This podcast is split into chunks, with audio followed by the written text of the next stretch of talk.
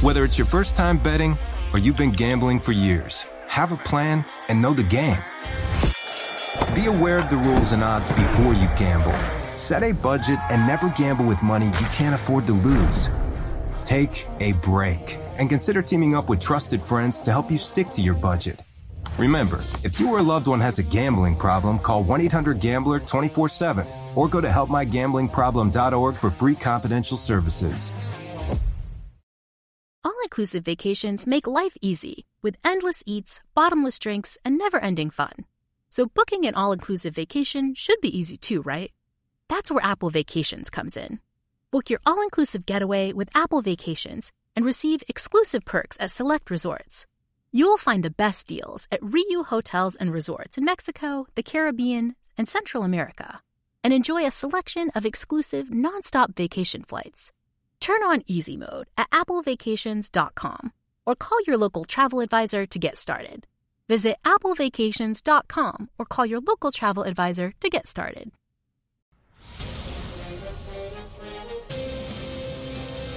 It's time for a Big Blue Kickoff Live Nobody can ever tell you that you couldn't do it because you did. on Giants.com You know what I saw? New York Giant pride. and the Giants mobile app. 17-14 is the final. One touchdown, we are world champions. Believe it, and it will happen. Part of the Giants Podcast Network. Let's go out there like a bunch of crazy dogs. Have some fun. Happy Friday, everybody, and welcome to Big Blue Kickoff Live right here on Giants.com and the Giants mobile app. He's Lance Medow. I am John Schmeelk. 201 939 4513. We'll open up the phones in about 10 or 15 minutes and we'll take your calls previewing Giants and Bears from MetLife Stadium on Sunday afternoon. As a reminder, folks, this is a special Giants legacy game. Well, what does that mean? Well, one, and Lance is all psyched about this. He loves his uniforms. They'll be wearing their throwbacks from the 80s and 90s. Um, the throwback uniforms on uh, Sunday at MetLife Stadium. The stadium will be branded in throwback designs. The end zones will be red like they had in Super Bowl 21. Collectible pennant given away at the door uh, for the first 30,000 fans. Entertainment activities, activations from that era, an NFT, and more. Pearson and Howard Cross are excited about that. Limited tickets are available. Visit giants.com slash tickets to secure your seat today. You missed us trying to explain NFTs to Howard on the show on, oh, I guess that was Tuesday, right, Pearson? That was uh, entertaining two and a half minutes of radio. Fascinating stuff here. Yes, yes, correct. Uh, but make sure you go check that out. But Lance, let's talk about the football aspect of this. Obviously, um, Giants and Bears, and you know th- these are two classic NFL franchises. You think Mike Singletary, you think Lawrence Taylor, you think Walter Payton, you think Giants running the football. And you know what? We talk about you know football being different and you know passing attack and modern. This game ain't going to be that. I mean, you you might as well put this game in the time machine and put it back to, you know, 1985, 1986, of course, without maybe the, the dominant defenses of the era. And, you know, the early 90s where both teams are going to run the ball. It's probably going to be a fast moving game because both teams are going to run the ball. It's going to be low scoring. It's probably going to be a one score affair for most of the game just by the nature of these two teams and how they play. And we'll see who makes that one big play or one big mistake that's going to determine who the winner or loser is. Yeah, I think this is more Dick Butkus style of football. I would have gone a little bit Uh, further back than you did in terms of Frank the history. Frank Gifford action, you think? The archives, correct. Yeah. Hey, I wouldn't be surprised if this is a 12-9 final. It could be Oh. just a field goal battle, and it comes down to field position. Maybe you have a safety in the mix. It could be like eight, uh, like nine to eight or something like that. Sure, that could be fun. absolutely. Could very well happen that way. The other thing is, I don't know if you checked out the forecast, and I can't believe I'm going this way. It's more of Paul Dottino's Where's wheelhouse. Paul? Yeah, no, but Nah, this it looks- weekend it looks bad. overall, it's supposed to be very wet, both tomorrow and Sunday. So you take that into consideration, John. That's good actually for both teams if they want to run the football because they're not going to worry too much about trying to air it out. But it could be one of those gritty, grinded out affairs. I don't think that either of these teams are in position right now to put on offensive clinics. It's just not their style. They're more than content with leaning on Saquon Barkley for the Giants, Khalil Herbert filling in for David Montgomery, who's coming off a very impressive performance against the Texans. And the old story in the NFL is I say this all the time in comparison to college football. If this was college football, John, we'd be having a different conversation. Style points matter in college football. It's also about who you play and how you go about beating them. In NFL football, it makes no difference whether you win by a point, you win by three.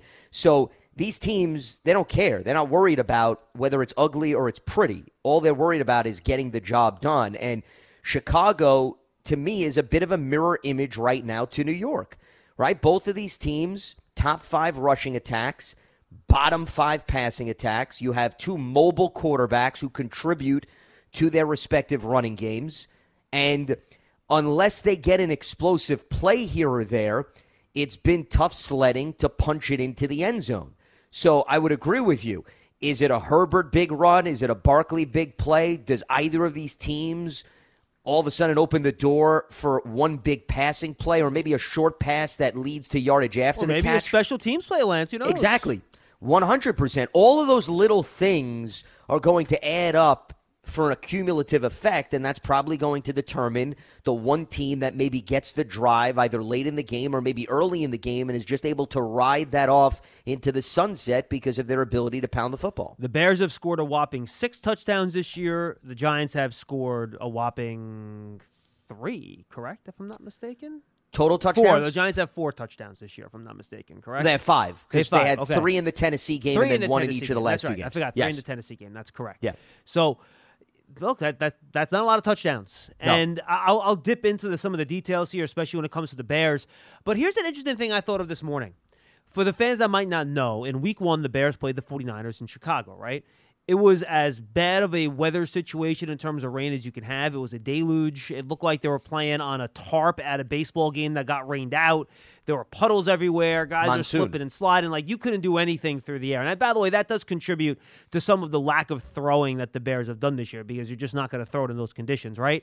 Do you think that gives the Bears a little bit of a advantage because they've experienced playing in those bad conditions this year uh, that were really that poor, so they'll be more ready to go if the conditions are poor on Sunday, or do you think I'm reaching a little bit there? No, I think that's a valid point. I would give the Bears a slight advantage, especially since they also found a way to win that game against San Francisco, and you understand that things can get sloppy. Ball security is key. I don't think it hurts them. But then again, remember, whenever it's wet, there's only so much, John, that you could prepare for those situations, right? You don't know whether or not your footing is going to be firm, whether or not a guy who's very good dealing with wet conditions slips at the worst possible moment. The Giants don't have as much experience in that department because they haven't been exposed to bad weather thus far. So, once again, I give the Bears a slight advantage, but it's a bit of an unpredictable nature in how things could play out for both teams. I don't know if, you know, Chicago feels that much better simply because they've been exposed to one rain game.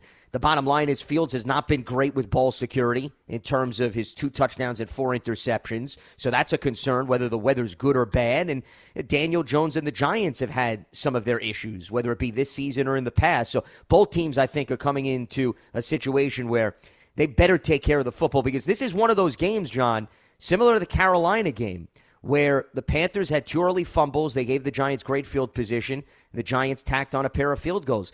A fumble here, a fumble there, you give one of these opposing teams half the field to work with, and all they have to do is gain 10, 15 yards for a field goal that once again is making their job a lot easier, especially if the weather is bad. So I understand ball security. Listen, in any game, it's priority number one. I'm stating the obvious, but in a game where it could be wet, could be rainy, and both offenses struggle, you'd probably put it up a notch in terms of the importance and the value of it. No, hundred percent. No, Lance, you're hundred percent right.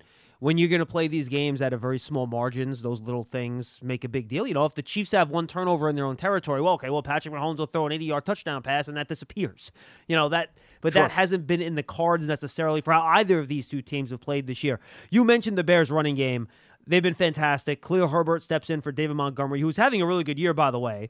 Uh, comes in last week, rushes for 150 yards, a couple touchdowns, had a 52 yard touchdown run in the game, and he was wonderful. They've run blocked pretty well. Uh, they want to run the football. They have the highest, uh, I believe it's 65.4% of their plays have been run plays, which is the highest rate in the league. Uh, so coming off a game where the Giants gave 178 rushing yards to the Dallas Cowboys, they're going to have to do a better job there. I would say still no Leonard Williams this week. The official injury report is not out. I'd be shocked if he played. And that's kind of where we are right now, where the Giants, and, and I'll get to Justin Fields in a second. But Lance, if they can stop the run this week, and it's easier said than done, you know, they- they'll have a really good chance to win the game. I hate to boil it down to something so simple, but that's kind of where we're at.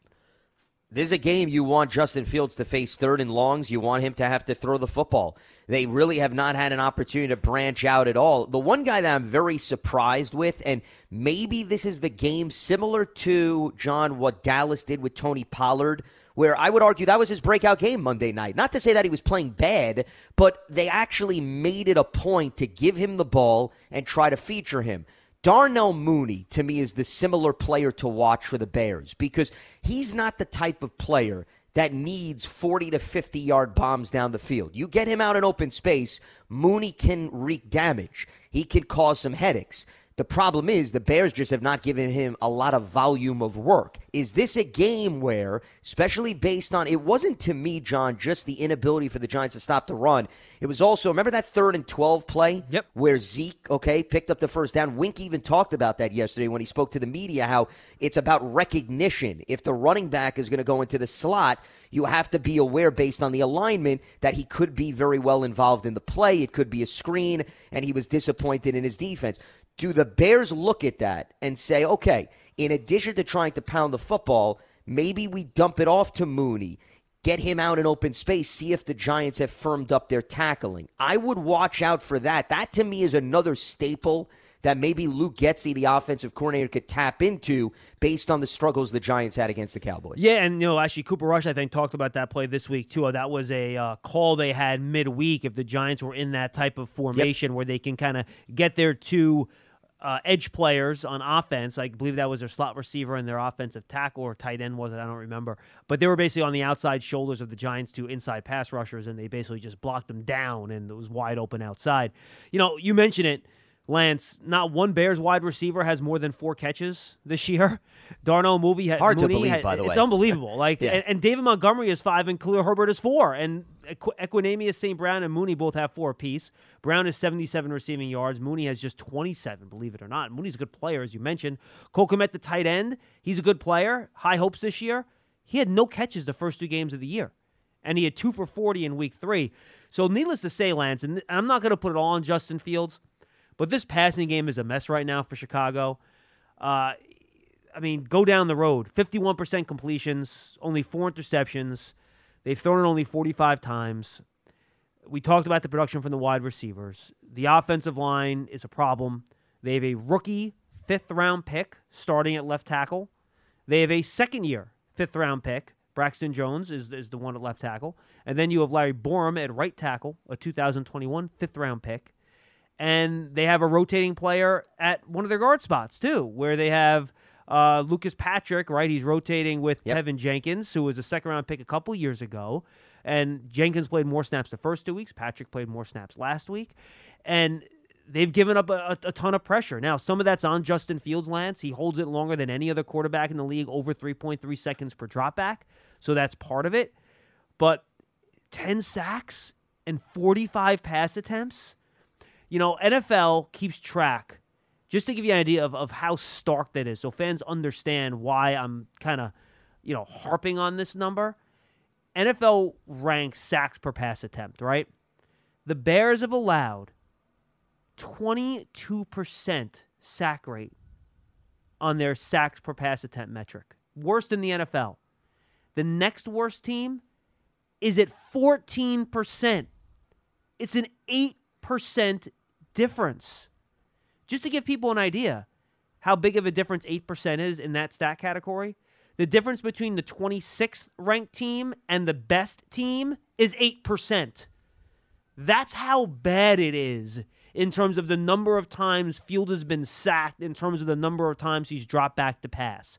It's a disaster right now.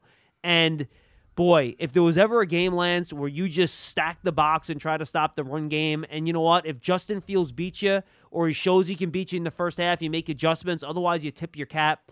You know, this Bears passing attack right now is just a mess, and they have not been very. And by the way, they have the highest interception rate in the league, too, at 9%.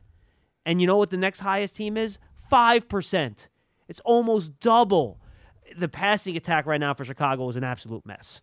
Well, four interceptions in 45 pass Yeah, attempts. So, I mean, good. that clearly yeah, jumps out based on the statistics as well, which is so bizarre because, well, once again, they've been doing a pretty good job at run blocking based on their success on the ground. But then again, the Giants, I keep using the term mirror image, John, right? The Giants have been pretty good in run blocking, and then they've been the complete opposite in pass protection, specifically the interior of the line. So, both of these teams, you could send them in for studies in NFL history, and you probably have enough material to spend an additional five years putting under the microscope. It's been that type of a crazy atmosphere.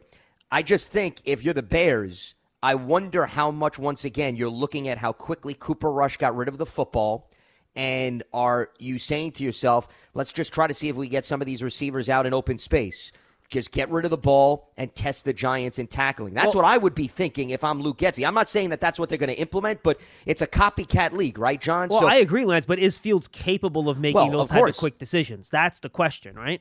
Or is he hesitant and he wants to wait for the big explosive play? He's Right. impatient, right? And he just wants to hold on to the ball and then roll out with his legs and see whether or not he can beat people. It's hard sometimes for guys to adjust like that. But I think if Fields and the offense overall comes to grips with that could be an effective way to counter the Giants, then Wink may not have the ability to all of a sudden have his guys pin their ears back and then get after the quarterback. Because you know, here's the thing: I Well, understand. and by the way, Lance, if you don't stop the run on first and second down, you can't do that either. Sure, so it goes both one hundred ways. percent. Yeah. But I think that regardless of what happens early in the game, I'm sure Wink is saying to himself, "Hey, let's test Justin Fields." I mean, I'm not just going to sit back Oh, and see what he's going to do. That's not who Wink is. But here's the thing, John: we've seen three games thus far. The sack numbers have not been very good. They have Yeah. three sacks on the season. They didn't have any against Dallas. And there were some questions about the Cowboys' offensive line and Cooper Rush's inexperience, and that didn't once again reap its reward. So you can tell me all you want. It's a very attractive matchup. You read the numbers. I'm not going to dispute that. But how many times have we previewed games this season and in previous seasons where we lay out all the attractiveness and it doesn't turn out that way? No, Lance, you're 100% right. Look, all the cards are set up properly, but you still got to play the hand, right? Yeah. So that's what has to happen here on Sunday. Uh, but I'll say this if you get through this game and you're still not getting any pressure on the quarterback, that's when the pink flag becomes a red flag, right? That's when you go from DEFCON 4 to DEFCON 2 or Yeah. whatever it is. Because if, you know, given how the Bears have played, and again, maybe the Bears end up running for like 250, they only pass it 12 times and you never have a chance to get there. That uh, then we can have a different conversation. But assuming it's it's it's a typical NFL type of game, this should be a game where the Giants, with Ojulari and Thibodeaux back uh, for a, a second week, they'll be playing more snaps, they'll be more comfortable. You better get pass rush this week, uh, or I don't know when it's going to come. To be quite honest with you.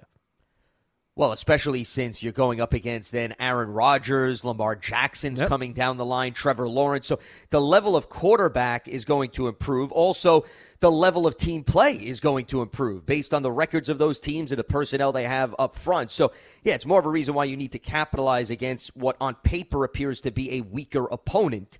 But once again, the Giants' results have not been encouraging no matter who they've gone up against. That's why I don't think it's a lock to say Oh, no. this is the breakout game. No, I'm not saying you were mm-hmm. insinuating that. I'm just saying to me, it's not a lock that this is the game where the Giants get five sacks and they're just going to dominate in the trenches when we have yet to see it. Because here's the thing, John. what we've been talking about for the first three weeks of the season, Tennessee had issues on the offensive line. They had a rookie right tackle, right? Okay. Yep. They had some changes on the interior. Then you look at Carolina. Carolina has a completely revamped offensive line. You got Ike Rookie left tackle, yeah. at left tackle, correct. Then you have new faces, the center. They didn't even start Bradley Bozeman because he dealt with an injury in Mm-hmm. training camp. And then, of course, the Dallas Cowboys with Tyron Smith being out and them having a rookie at left tackle, putting in Jason Peters for the first time at left guard. The bottom line is they Rookie had at left movable guard, too. parts. Yeah, absolutely. All that stuff. I'm with so you. I don't want to hear that, well, this Bears situation is 10 times more appetizing than the first three. No, I would say the first three were pretty appetizing as Yes, well. but I would say the quarterback and the way he plays and the way he has played the first three weeks will probably give you more opportunities too. Because what we talked about last night, Cooper Rush gets rid of the ball really quickly. Yep. Fields has not done that so far this year. Sure.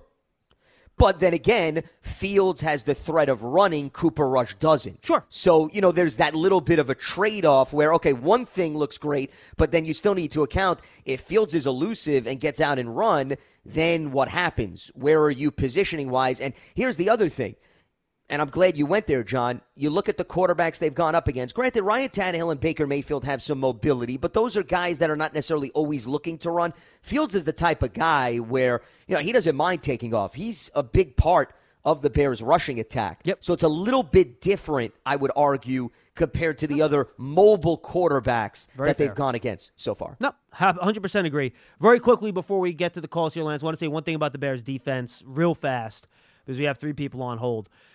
They have like one really good veteran at each level, right? They have Robert Quinn at right end, who hasn't done a whole lot so far this year. That'll be a good matchup against Andrew Thomas. Robert Quinn has had success against the Giants in years past.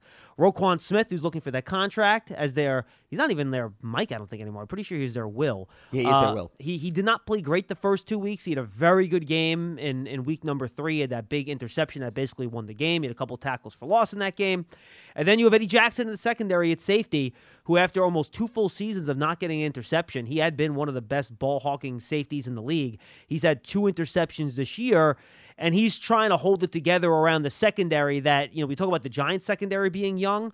Well, they look like grizzled veterans compared to what the Bears are throwing out there. Rookies at safety, rookies at corner. I mean, they have a lot of guys that, and quite frankly, they've had some issues at corner covering people this year, too. So uh, they have some players, the Bears, on defense, and they've been pretty solid this year. I think they're just about league average in terms of yards allowed and things like that.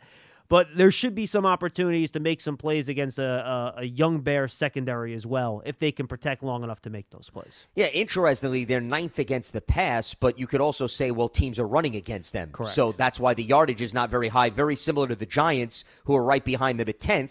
But then again, the Giants have had some issues in stopping the run, at least against Carolina and Dallas. and- and- Tennessee and- was much better. And Eberflus runs a lot of that two safety deep stuff. He's going to dare you to run the ball against them because he doesn't want to give up the big plays down the field, which I think explains a lot of that. Well, and I think part of that is also to protect, as you laid out, a Yeah. relatively young secondary. Now, sure. the one guy that has hurt them absence wise is Jaylon Johnson. Yep. Because he's their veteran corner, and he actually was a really nice pick, their second rounder in 2020, because he's emerged to be their lockdown guy. He's he did well. not play, yeah, against Houston because of the quad injury. To my knowledge, he has not practiced thus far this week, so I would say the chances of him getting out there are probably slim, which means they're going to have even more youth that they're going to have to rely on. But here's the thing. John, I would argue the ability of the corners to tackle and assist in stopping the run may be more imperative this week for both teams. Yeah, 100%. Than the ability to cover. Because if you're not going to air it out, either team, and the weather is bad, then whether or not these corners can contribute to come up, creep up at the line of scrimmage, help out in open space, and tackling, meaning their ability to embrace the physicality of the game, I think will probably be more of a deciding factor than their cover skills. And that's something that should not be overlooked. And I would hold that standard to the Giants secondary just as, as much as I would with respect to Chicago. Yeah, and by the way, doesn't look well. Brian Daboll basically said that Cor'Dale Flott's not playing this week. He's got a calf. Yep. So it's going to be Fabian Moreau, more likely than not, that'll get those snaps out outside cornerback. Veteran. He's been around. Giants played him a lot when he was with Washington, right? So uh, Giant fans should be pretty. Uh, and he was just added him. to the active roster permanently Correct. From the practice squad. Yeah, he's a guy that, that that I was talking to Jerome Henderson about him today. Just you know, veteran presence, been in a bunch of different defenses. I think they have a comfort level with him that he's at least going to you know do what he's supposed to do to you know get teams get the players in the right spot, and he's always playing the right cover. Hey guys, LaVar Arrington here to tell you the national sales event is on at your Toyota dealer, making now the perfect time to get a great deal on a dependable new Toyota truck, like a rugged half ton Tundra. Workhorse by nature, powerhouse by design. The Tundra combines raw capability with premium comfort and advanced tech to fuel your wildest adventures.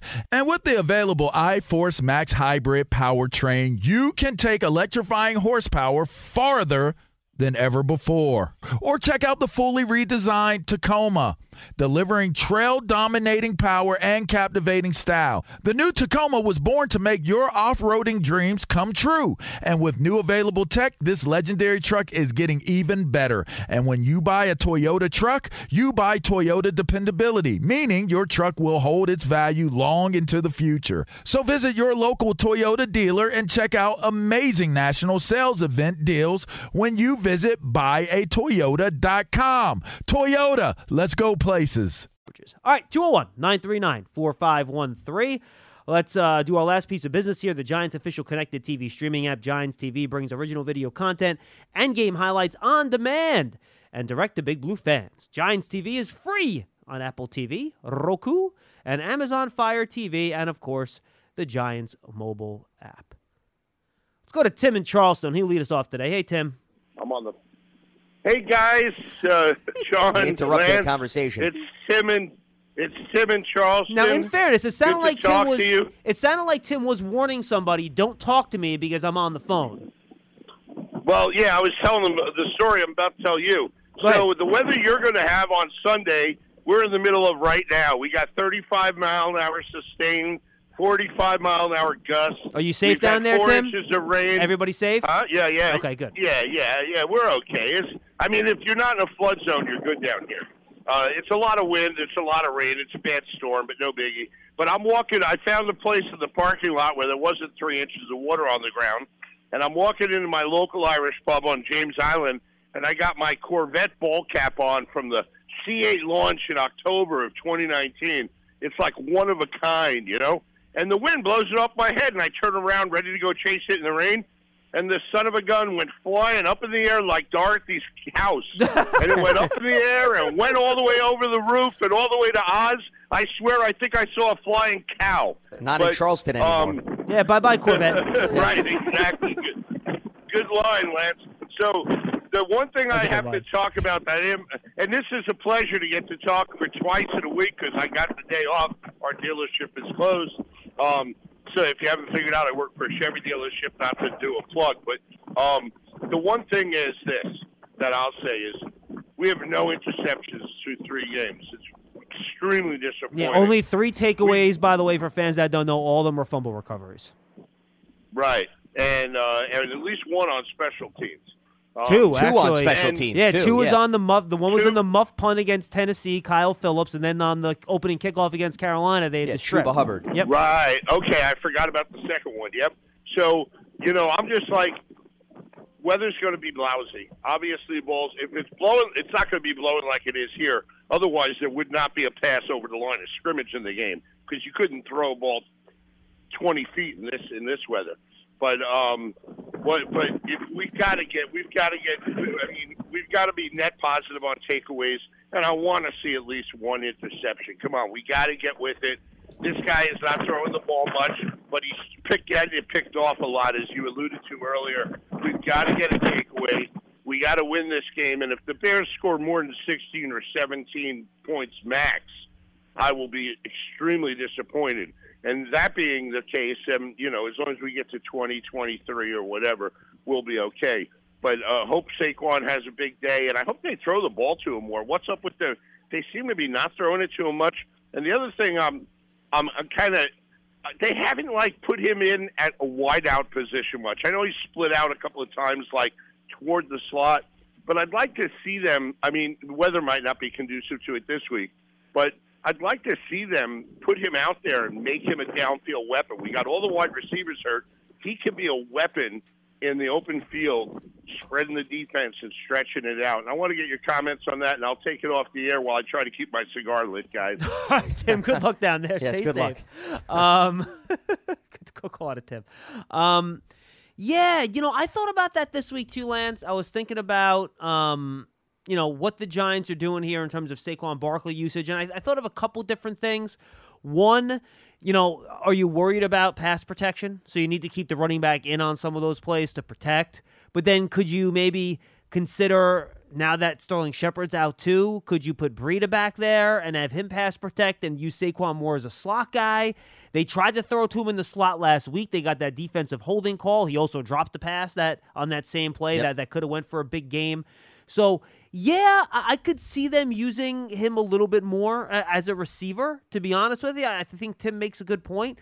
Just to figure out different ways to get him the ball in space a little bit, because right now, Lance, I mean, he really looks like the only guy in this offense that's capable of turning that type of short pass into a big play. Well, he's responsible for the bulk of their explosive plays, and they don't have a lot to begin with. In fairness, Barkley is, as I bring up the numbers, he's been the third most targeted player on the team. Now, I understand that's not saying much because they, once again, have not had unbelievable offensive numbers. How many targets lines through three games? He's had for him? 15 targets Uh, through no, three games. no, that's pretty good. That's So, pretty I good. mean, that's five a game. No, that's a lot. You're right about that. I didn't realize it was that high, to be honest with you. Shepard's at one at 24, and then Richie James is at 17. So Barkley is right there with Richie James in terms of targets. And then there's a significant drop off because David Sills is at eight. So once again, I don't disagree with the need to get him the ball because he is your best playmaker, but that's why the numbers I think tell an awful lot. I think if you look closely at the numbers, you realize in comparison to the total team stats, he's actually right up there. So based on the volume of at bats, as I like to call it, they've had, Barkley's gotten his fair share. To me, I would argue A, they need to have more opportunities, more lengthy possessions, and then you get that together, then maybe you increase the usage of Saquon Barkley. But I think you brought up a great point, John. I think a lot of it has to do with you need the additional running back for pass protection because of the inability to be efficient on the interior. And why are you going to then expose Barkley out there when he could be that last line of defense, especially against a team like Dallas? Now, do they look at the Bears front the same way as the Cowboys? I wouldn't. I don't think Chicago has the same amount of weapons and depth, but you may want to test the waters early, and then you could very well have to make adjustments accordingly if they do struggle against Robert Quinn and company. Yeah, right now he's on. I just did the math here, Lance. He's on pace for 73 and a half catches this year. That's pretty good. 100%. So- especially based on what? 91 was his high, right?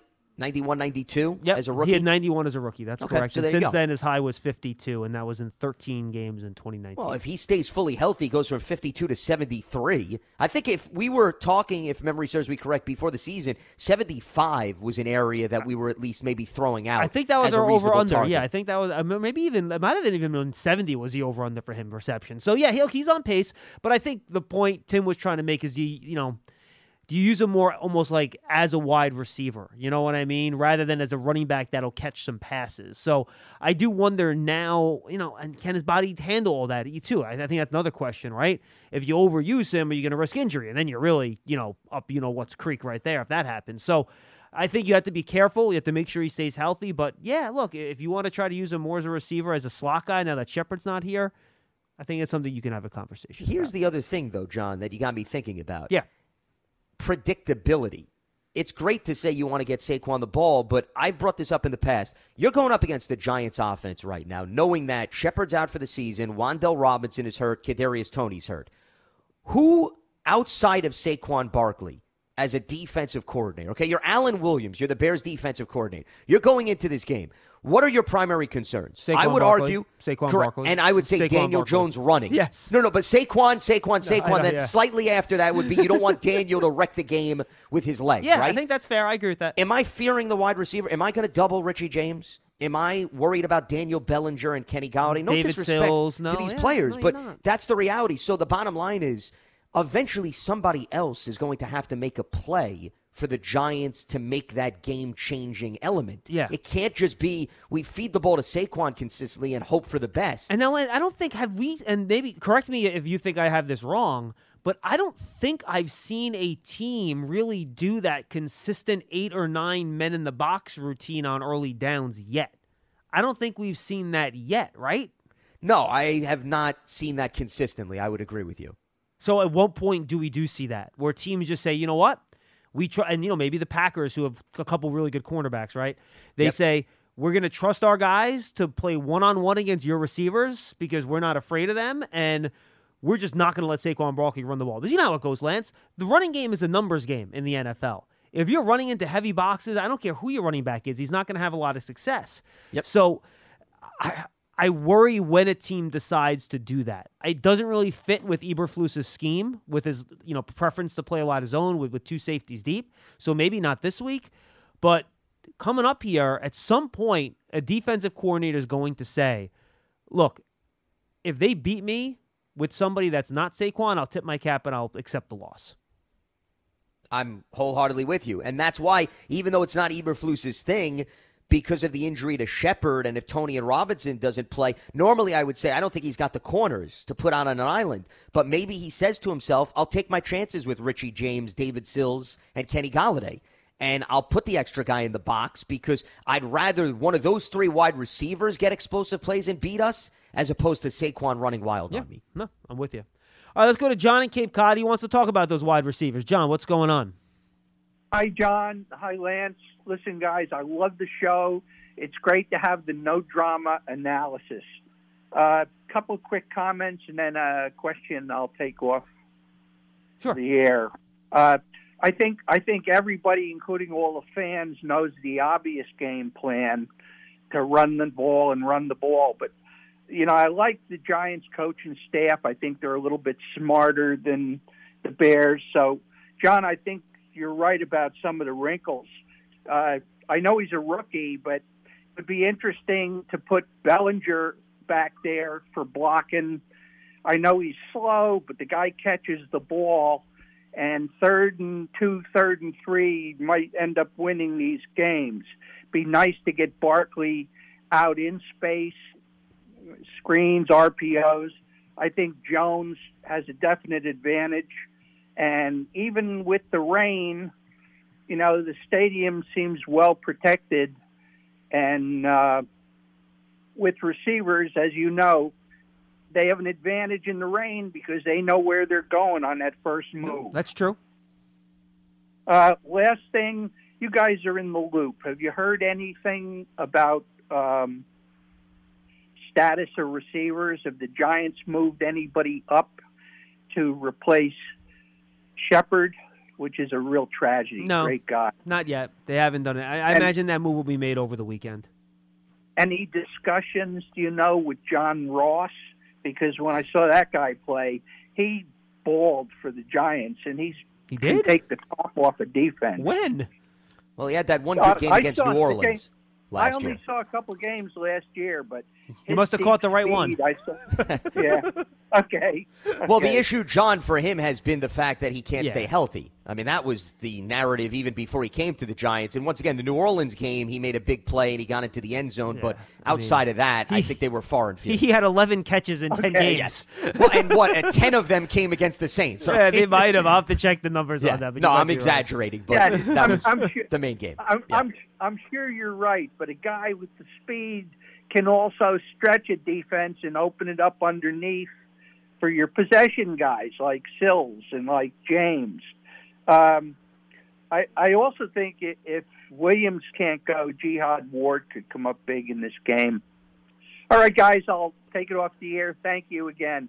Keep No, in mind, appreciate the call. Ward was added to the injury report, so his status is also very much up in the air. He did practice limited yesterday, though, He which did, was a good but- sign. But once again, he's now dealing with a knee issue. So that's something to at least keep close tabs on what he goes through today and then what he's listed as. Ward, to me, is extremely valuable. I would agree with that sentiment. He probably is a big reason why they were very effective against the run in the Tennessee game. He was all over the place and sealing the edge and, you know, against Carolina as well. So, yeah, he's critical, but remember, Leonard Williams is a guy they move around, and when you're stopping the run game, it's not just one guy that you're expecting is going to be the savior to run from right to left or left to right. It's more about, and this is what Wink was delving into yesterday when he spoke to the media because somebody asked, he goes, Well, why did you guys struggle against the run? He goes, I can't just give you one simple answer, right? It's not one guy on every play was out of position. It was a variety of factors.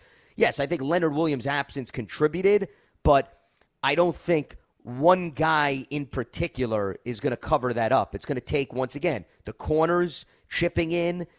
You're going to have to see a guy like Nick Williams, who replaced Leonard Williams last week. You know, those are going to be the types of players in line in communication that are going to have to add up over the course of a game if they want to slow down Herbert and company. Yeah, and you're asking them to do different things, right? You're not going to ask those guys to do exactly what you asked to do Leonard Williams because he's frankly just a much more gifted athlete and player. So just things to keep in mind, no question about it. 201 939 4513. Let's go back to the phones and say what's up to Lonnie Atlanta. Lonnie, what's going on? Hey, John and Lance, how you guys doing? What's up, Lonnie? I remember back in the day, Lonnie Smith was a big uh, outfielder for the Braves down in Atlanta, Lonnie.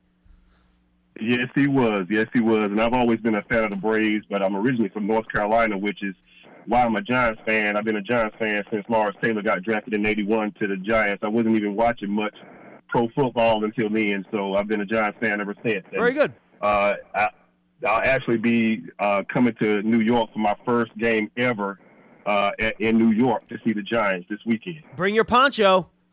oh, absolutely. Or I your have umbrella. One ready. Yep. Uh, yes, indeed. I got uh, uh, uh, two questions for you guys. The first one is football related. The second one is not really football related, but maybe you guys can help me out. Sure. The first question is uh, with with the Giants. Um, uh, secondary and and and, uh, and and defensive line not really getting any pressures and, and quarterback sacks, and uh, the secondary not getting any interceptions. Do you think that the Bears will try to open things up a little bit more for Fields?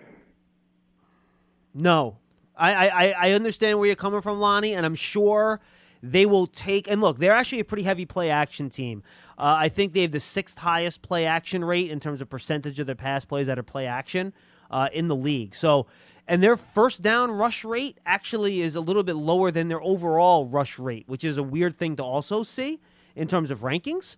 So they do use play action on first down to try to make some of those chunk plays down the field. And that's why some of Justin Fields' is, you know, average time to throw numbers are so high because they design those longer developing play action passes with deeper drops to try to make those big plays down the field on early downs. So I think they'll keep doing that. They haven't been successful very much so far this year, but I think they'll keep they'll keep attempting to do that, but I think they will still very much be a run first outfit based on what we've seen from them over the course of the first 3 games.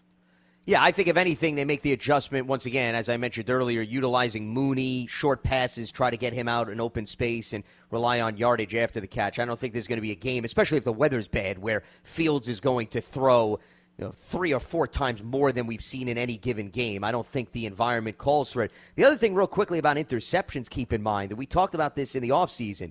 Wink's defense and what he asks his corners to do, it doesn't present sometimes a lot of opportunities for interceptions. You go yeah. back and look at the Baltimore totals. I mean, he had seasons where they had 12, 13. You do the math over the course of a year, I mean, that's not even one a game. And even in that territory. So I think part of the style of the defense they play does not necessarily present a lot of opportunities for their corners to make interceptions when you put these guys out on an island. Good stuff. I appreciate your insight on that. And this is the last thing. I'll take this off the air, of course. Any tips for me getting up from Times Square to the Meadowlands on game day? Uh, well, no, wait, no, no, Lonnie, don't go yet. Wait, wait. Uh, are you? Do you have a car okay. with you? Are you renting a car, or are you trying to use public transportation? Uh, probably public transportation, and I guess as part of the question, said I try public uh, transportation, so I try to rent a car? Uh, well, you're in Times Square. I'm not sure what the, uh, you know. Parking's not cheap. Let me leave it at that. Well, you can uh, take the train to the game. Yes. Which is an option. Yeah, Land, Lance took the words right out of my mouth. Okay. I think that's the move. Uh, you go to Penn Station. You can pick up a New Jersey Transit train that'll take you to Secaucus Junction. And then from Secaucus Junction, you got to get on the train that'll take you to the game. Uh, it's going to be crowded. There'll be a lot of people there probably. You might have to wait a little bit on your way home as the, as the trains get pretty full. But but it takes you straight to the stadium. Yes, and so. I, I don't think driving from Times Square is is is what you should be trying to do. Okay, good stuff. Appreciate you guys. Nah, no problem.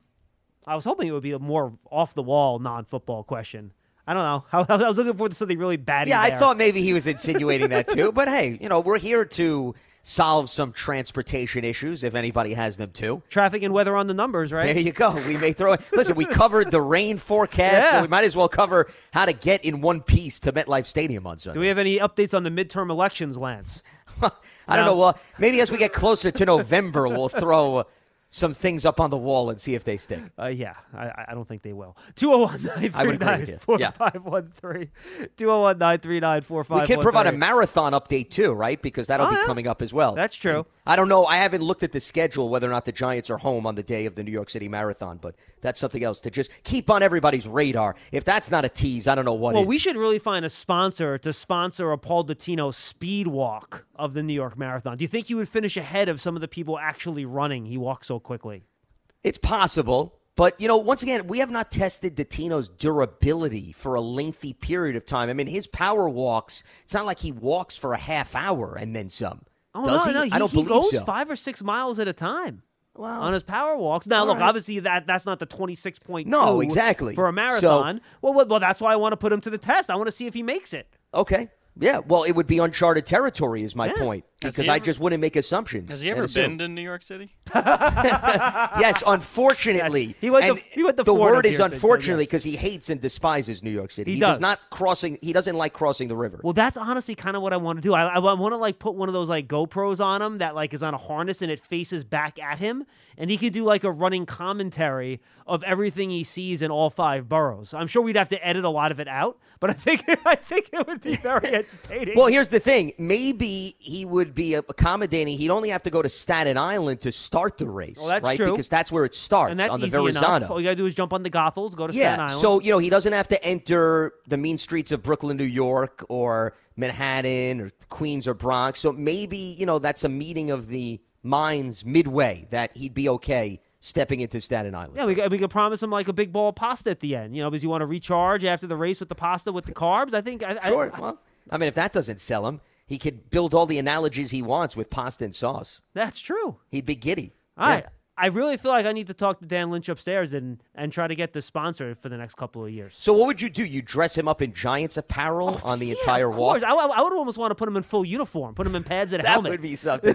yeah. Well, didn't he wear like the pants for Yes. a segment a few years back? Yeah, when the Giants image, right? when the Giants Right? wore their white pads for the first time, they He put, put all the on, white yeah. pants on the TV show. Oh man, that was great. Uh, I think he also put the helmet on at some point on. I think he too. did. I'm sure. I would not be surprised. Yeah, I would be all for that. Him in full uniform with the helmet and the pads on, because that would really be a test of durability, whether or not he'd be able to last. We, we we had to get some training in with George Martin, who who did the walk across That's the right. country, right? Yes. So who better to prepare him both mentally and physically? No, actually, George Martin could be on a scooter next to him as he goes through and like give him a pep talk. Actually, you know, that that could actually be part of our production. We could station A camera. different. Well, a camera too, but we could station maybe like different giant players or coaches at different points of the marathon to like give him motivation and Yes, to, like, and, like- motivational speeches. Yes, to like try and try to get him to keep going. He has to Yeah. conduct an interview every five miles. he used to do a walk and talk every five miles. We're having and way then, too much fun. and then we this, could have by the mascots for the other teams in the NFC. Try to East. tackle him? Yes, try to tackle him, or you know, bring him down and see if whether or not you know that distracts him. Yeah, could be like an obstacle course en route to the finish line. If that's not must see television, I don't know what is. Oh, and then we could have like to do play by play of the marathon as he goes. Also, he could have like a little mic and a recorder on him with like a wireless mic. We could broadcast that live. That I'm sure he'd have some great conversations with Oh, himself. I don't doubt that. Yeah, it was. Yeah. Oh boy, yeah. Anyway, Well, back to sponsorships reality. are writing themselves. I know they re- they they really should be. We got to get somebody involved in. Hey guys, it's Ray from the Bobby Bones Show here to tell you the national sales event is on at your Toyota dealer, making now the perfect time to get a great deal on a dependable new SUV like an adventure ready RAV4. Let's go! Available with all wheel drive, your new RAV4 is built for performance on any terrain from the road to the hills to the trails, all over. And with plenty of passenger and cargo space, plus available tech like wireless charging, and your entire crew can stay connected. Or check out a stylish and comfortable Highlander with three spacious rows of seating up to eight passengers. Yeah. And with available features like the panoramic moonroof, you can sit back and enjoy the wide open views with your whole family. Plus, both RAV4s and Highlanders are available in hybrid models. So, no matter your style, you can drive efficiently and save on gas. Visit your local Toyota dealer, check out amazing national sales event deals on RAV4s, Highlanders, and more. Visit buyatoyota.com. That's buyatoyota.com. Toyota, let's go places. That. Let's go to Austin in Florida. Austin, hope you're safe down there, man, and everybody's okay with the storm. Yes, sir. Yeah, I really appreciate that. It actually, it was supposed to come right for us in St. Pete, but then it, it curved last minute, like it seems to normally do now, and and, and down in uh, Fort Myers. So, um, definitely pray for those people down there Yeah, and for sure. all across the state. Yeah. Um, so I just I have a question, and then um, um, you know, kind of a what if. I want to go over with you guys. So I want to know the status of our uh, three offensive linemen: Lemieux, Nick Gates, and Matt Peart. I don't know if there's anything new on the three of them. If you guys have anything. No, uh, they're all still currently on injured reserve. Shane Lemieux, in fact, all the players will be eligible to come back in after week four, so after this week. But it, there's no indication on how close the guys are. Uh, Austin, because right now, being on IR, they're not allowed to even be out on the practice field working with the trainers or anything like that. So we really haven't had any view or, or sight on these guys in terms of how they're doing. Um, so, no, I, I don't have much of an answer for you there, unfortunately. Just for clarification, remember Gates and Peart are on pup. Oh, they're on pup. That's right, yeah. Lance. Thank no, you. Lemieux's on IR, but Gates and Peart are on pup because they didn't even practice during the course of training camp. But John's still right. It's still the four week time window Yep. because pup and IR are equivalent. So they're all on the same wavelength. But once again, until we see them actually doing some physical activity, I think it's pure speculation about whether or not it's imminent in terms of their return. Under, understandable. Um, so I wanted to throw out a hypothetical. Um, I, I mean, Lemieux was out all last season, so you know who, knows the durability there. Um, Nick Gates almost had a career-ending injury. Uh, Matt Peart seems like you know the most durable out of them because ACL injuries nowadays aren't like they used to be 20 years ago. Um, how would you guys feel maybe if it's even brought up, or maybe it hasn't been brought up, or maybe it should be brought up? Um, and once Peart gets healthy, if he comes back in a good amount of time, putting him in at right tackle and moving Evan Neal to left guard and solidifying one side of the line instead of trying to build it all back in one piece. You know what I mean? Yeah, you know, see where, where I thought you were going there, Austin, is whether or not you can move Parrot inside. And I was going to say, thought he was gonna I, I don't, that I don't yeah. see Parrot as much of a guard. He's more of an athlete. I think your idea is more realistic because Evan Neal played guard at Alabama. He's a big, powerful guy. I think he could do it. But look, you're trying to develop him long term as your as a bookend tackle to Evan Thomas, and I think that's where he's going to wind up. That's where he's going to be long term. And I realize you're trying to fix things short term. My more con- my bigger concern here is still developing cornerstones of your franchise over the next eight to ten years, and that's where Evan Neal is going to play at right tackle. So I get what you're saying. I would not mess around with that. I would let Neal develop at right tackle. Take your lumps, deal with it for this year, and hopefully he takes the same path Andrew Thomas does and he continues to improve. Plus, here's the other thing, and I'm completely with you, John. Also, you move Evan Neal. Now he's getting used to playing next to new offensive linemen when he's building also chemistry with Gillespie. And Lance, by the way, just, just to interrupt you real quick, Neal said to me when I talked to him for the pregame show in week one that the best thing about this year is that he's actually been able to play and focus on just one position, and it's allowed him to get better so much quicker. So, so now you want to change that? Sure. Well, and also simultaneously, also transitioning to the National Football League on top of that, which is why it's beneficial to just be focusing on one position. I think you've got to look at this long term. You can't worry about mixing and matching guys just to get through this season. And you know, here's the other thing: just because you move a guy into a different spot doesn't also mean that immediately you're going to reap the rewards. Because, as I mentioned, Evan Neal then he's going to have to get used to new personnel. And then if you change centers, even though Nick Gates has had some work with Daniel Jones, it's brief, he's now going to be playing next to different guards that he wasn't playing next to previously because Gates never had a rep next to Glowinski, and he certainly never had a rep next to Neal. And even if you throw Lemieux in there, new people around him, it's it would take a few weeks for everybody to get back on the same page. And that's going to even put you further behind the eight ball. Yeah. Gotcha. Okay. All right. Thanks for explaining that. So uh, No, that's right, you're Austin. Good thought, though. Long term of the rebuild. Yeah. Yeah. Definitely. Definitely. Appreciate it, guys. Thanks so much. Take care. No, you too, Austin. Thanks a lot for the call. I always enjoy the outside the box thinking, though. But I just, to me, developing Neal into your long term right tackle takes precedence in that situation. That's just me. Let's go to because yeah, he's go ahead, going to be an answer there. Yeah. He's in your plans. You drafted him. Even some of the other guys, John, real quickly.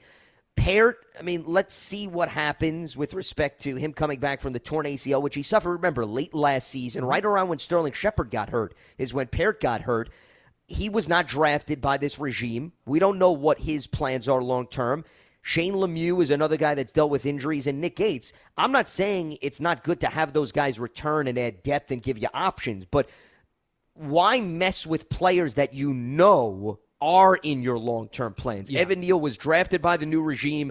It's one thing to move other guys around that maybe are not here beyond this season or after. It's another thing to start toying with a guy who you know was brought in to be your future right tackle. 100% agree. Lyle in Maryland. He's up next on Big Blue Kickoff Live. Hello, Lyle.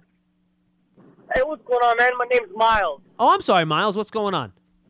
Not much, man. First time caller. Uh, 23. Been a Giant fan since I was 10.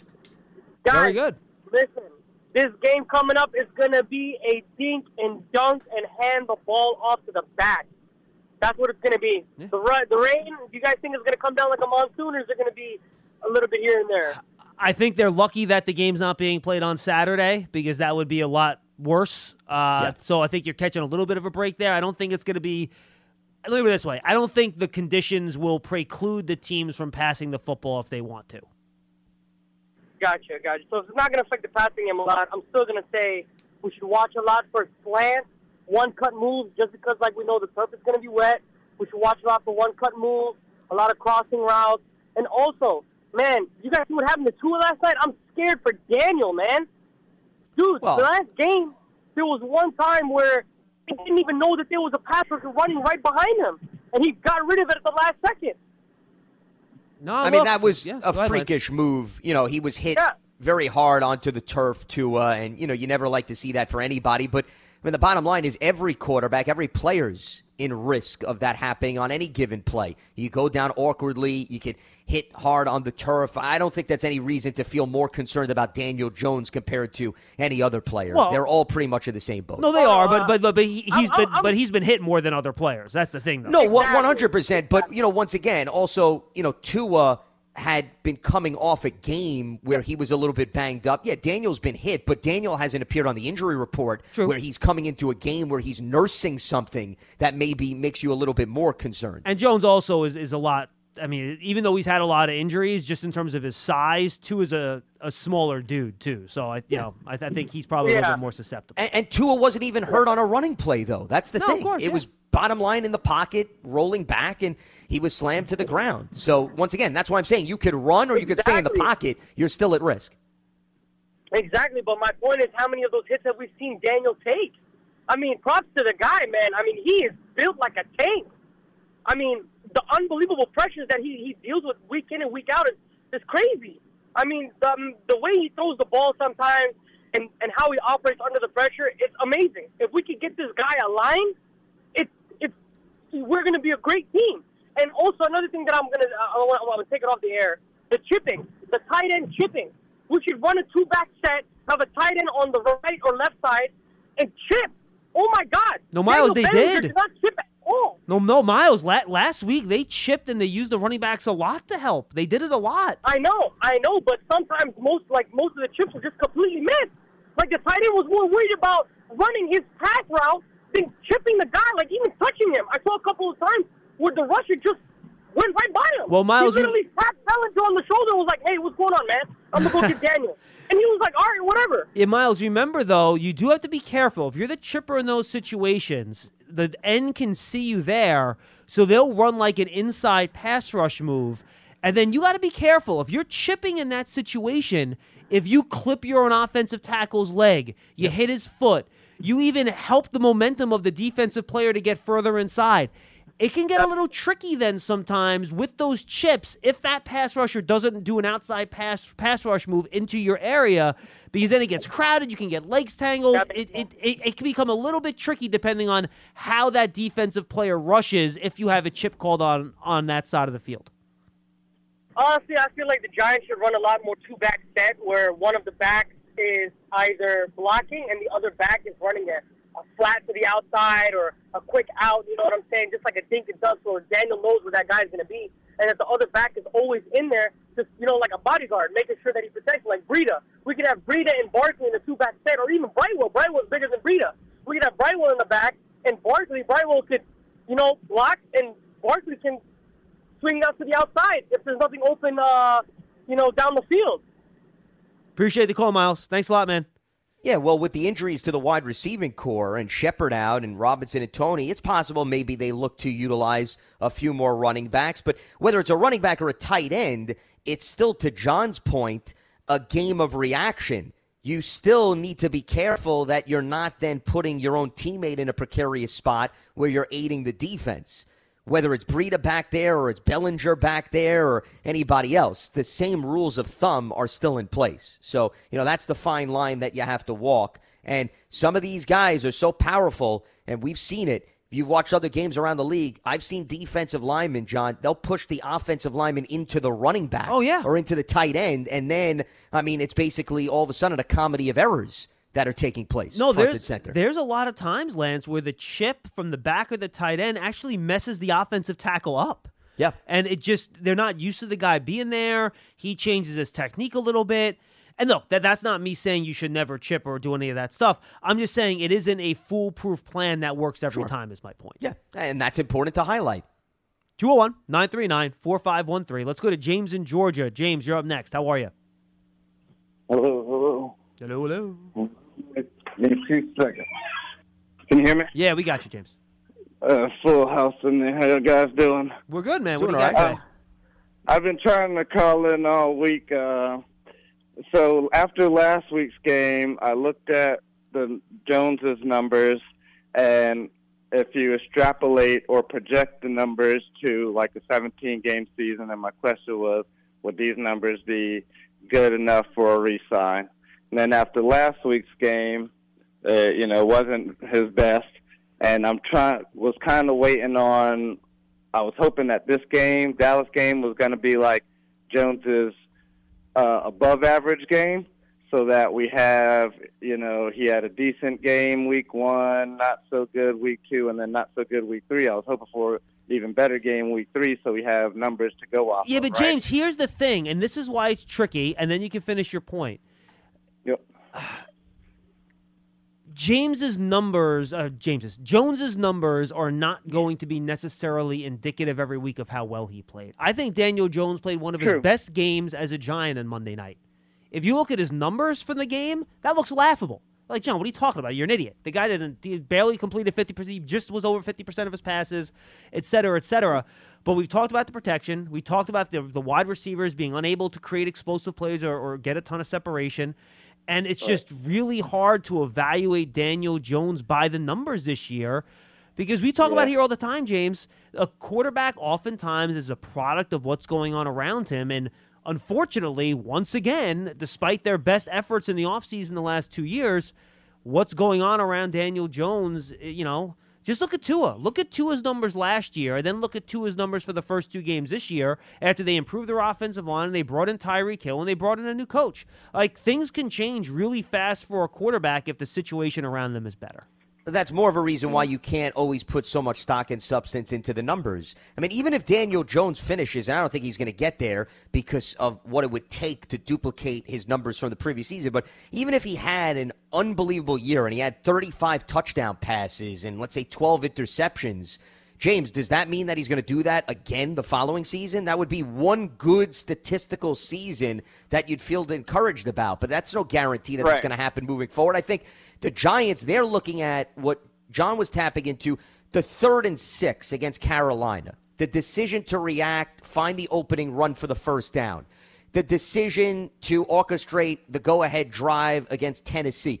Those are the types of things that they're evaluating Daniel Jones. Do they have confidence that with the game on the line, he can make good decisions, protect the ball, and help the team get into position to score? So it's not just a numbers game of touchdown to interception ratio, it's situational football. That's as big a part of the analysis and the evaluation as it is with you and I just having a conversation about whether or not Daniel Jones is going to help me win a fantasy game. It's not so simple like that. And frankly, avoiding the bad play too, James. I mean that that's also a big part of that. And despite the fact he was treated like a pinata in that game on Monday night, he didn't fumble the football. So I thought that was a really good True, sign yeah. too.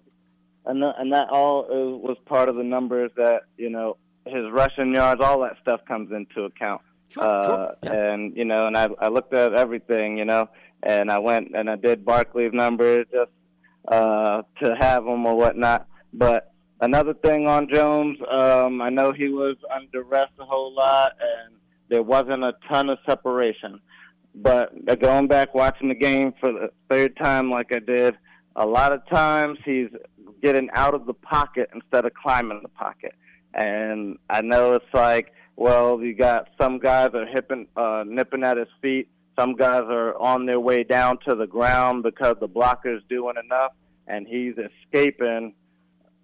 In my opinion, uh, might might not even be 100% true, but in my opinion, from what I've seen, couple plays, sometimes Daniel is getting outside the pocket rather than stepping up into the pocket. Well, James, I would say in the second rush- ha- in the second half of that game, the first two drives, he had those three runs where he did step up and run through the middle of that pocket a few times. Right, right, right, right. But now, if he there's a there's a couple times like that, and there's a couple times where he you know escapes to his left and his right, and then there's more pressure, and then he you know he made something happen with his legs. Sometimes he didn't. Yeah, but James, there were- unfortunately, a lot of time the pressure was coming up the middle, and if the pressure is coming up the middle There's because no the Giants fail to to handle those twists and stunts inside, it's hard to step Right. up in the pocket when that's where the pressure's coming from. You know what I mean? Yeah, uh, uh, yeah, uh, not not every play, but there there was a good handful of plays on Monday where a step up instead of a step left or right. I got you.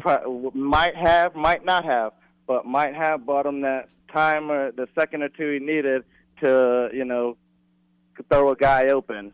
No, But- James, that's fair. And but and we still played a good game, and uh, you know, I, I I know it was a loss, and losses count. But when you have a receiver slip on the game tying drive, like sure, that's yeah, I, I, I don't put much stock in. That wasn't a bad game, you know. No, it was we a loss. a bad it, game, it, was a loss in yeah, a close loss. game. It was a loss in a close Yeah, game to a division rival. It wasn't. It wasn't a bad loss. It was just a loss in a Right, close game right, to a division rival. It's fine. Thank you, That's right. James. Uh, yep. Good stuff. And I'll say this too, Lance, and uh, we saw this happen with Eli in some of those years where the offensive line fell apart in front of him. And you know, you talk about you know escaping the pocket to the outside instead of the inside, and maybe leaving prematurely on a couple plays. When you're getting pressured and hit on every play, you're going to be a little bit more skittish. You could be the most mentally disciplined quarterback on the face of the planet. That stuff takes a toll on you, not just physically, but mentally. And your internal clock is going to get revved up. It's just the way it goes. That happens to every quarterback when they face constant pressure. Yeah, you got to start thinking.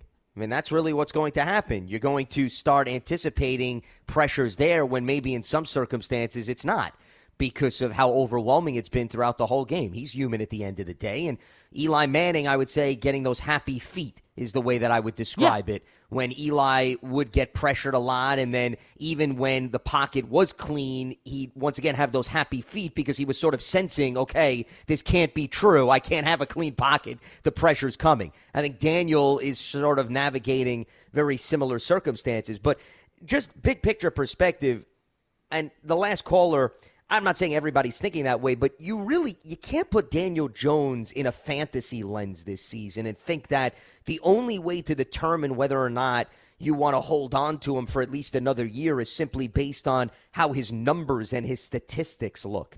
It's really more about situational football. That's what I think they're looking at, and whether or not he makes progress in those departments. Because I would say this, and I said this all offseason I don't think, John, there is any spectacular statistical line that Daniel Jones could have, even if every game moving forward goes ideal, that would make me sold on him 100% moving forward for the next 10 years because I don't know whether or not Daniel would be able to duplicate that, considering that would be the only time that I've seen those numbers come to fruition. So, why would you want to still bank on one good season when you're giving a contract to somebody?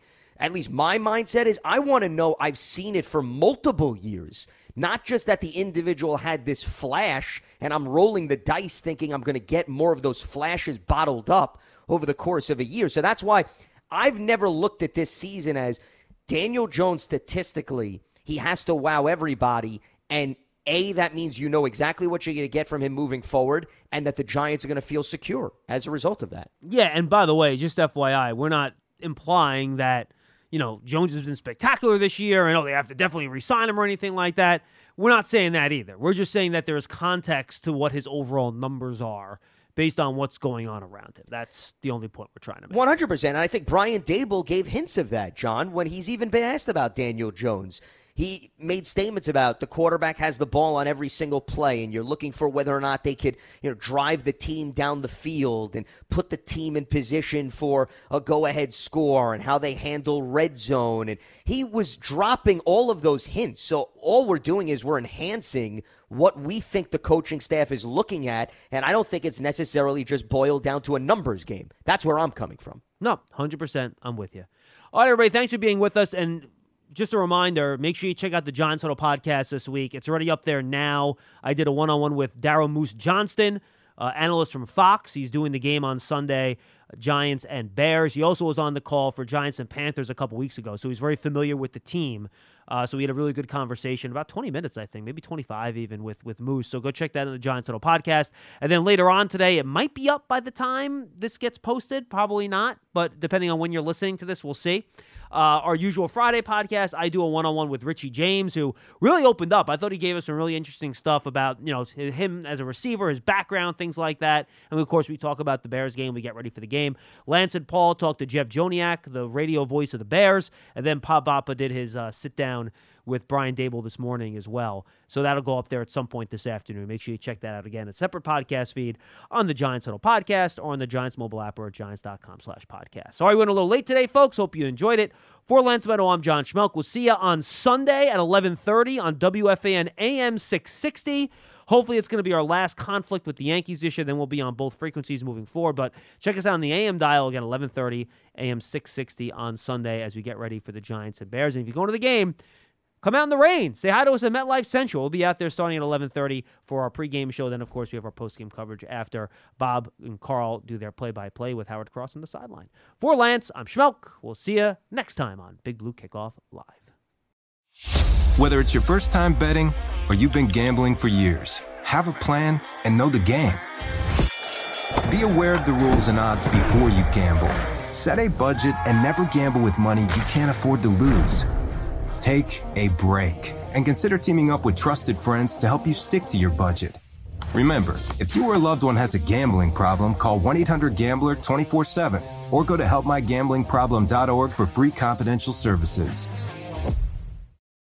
You deserve to treat yourself, so turn your tax refund into a U fund and give yourself a Straight Talk Wireless Extended Silver Unlimited plan and get a new Samsung Galaxy A14 on them. You can get a great everyday value on wireless with Straight Talk's unlimited plan starting at $25 a line per month for four lines. You'll save so much you'll be enjoying that refund all year long. It's the refund that keeps on refunding. Find Straight Talk at straighttalk.com or at your local Walmart store. Taxes and fees not included. Offer valid through 41424 while supplies last. Online only. Must purchase a Straight Talk Extended Silver Unlimited plan to qualify. Limit of five phones per customer. Family plan discount with four lines all on the Silver Unlimited plan. Not combinable with auto pay discount.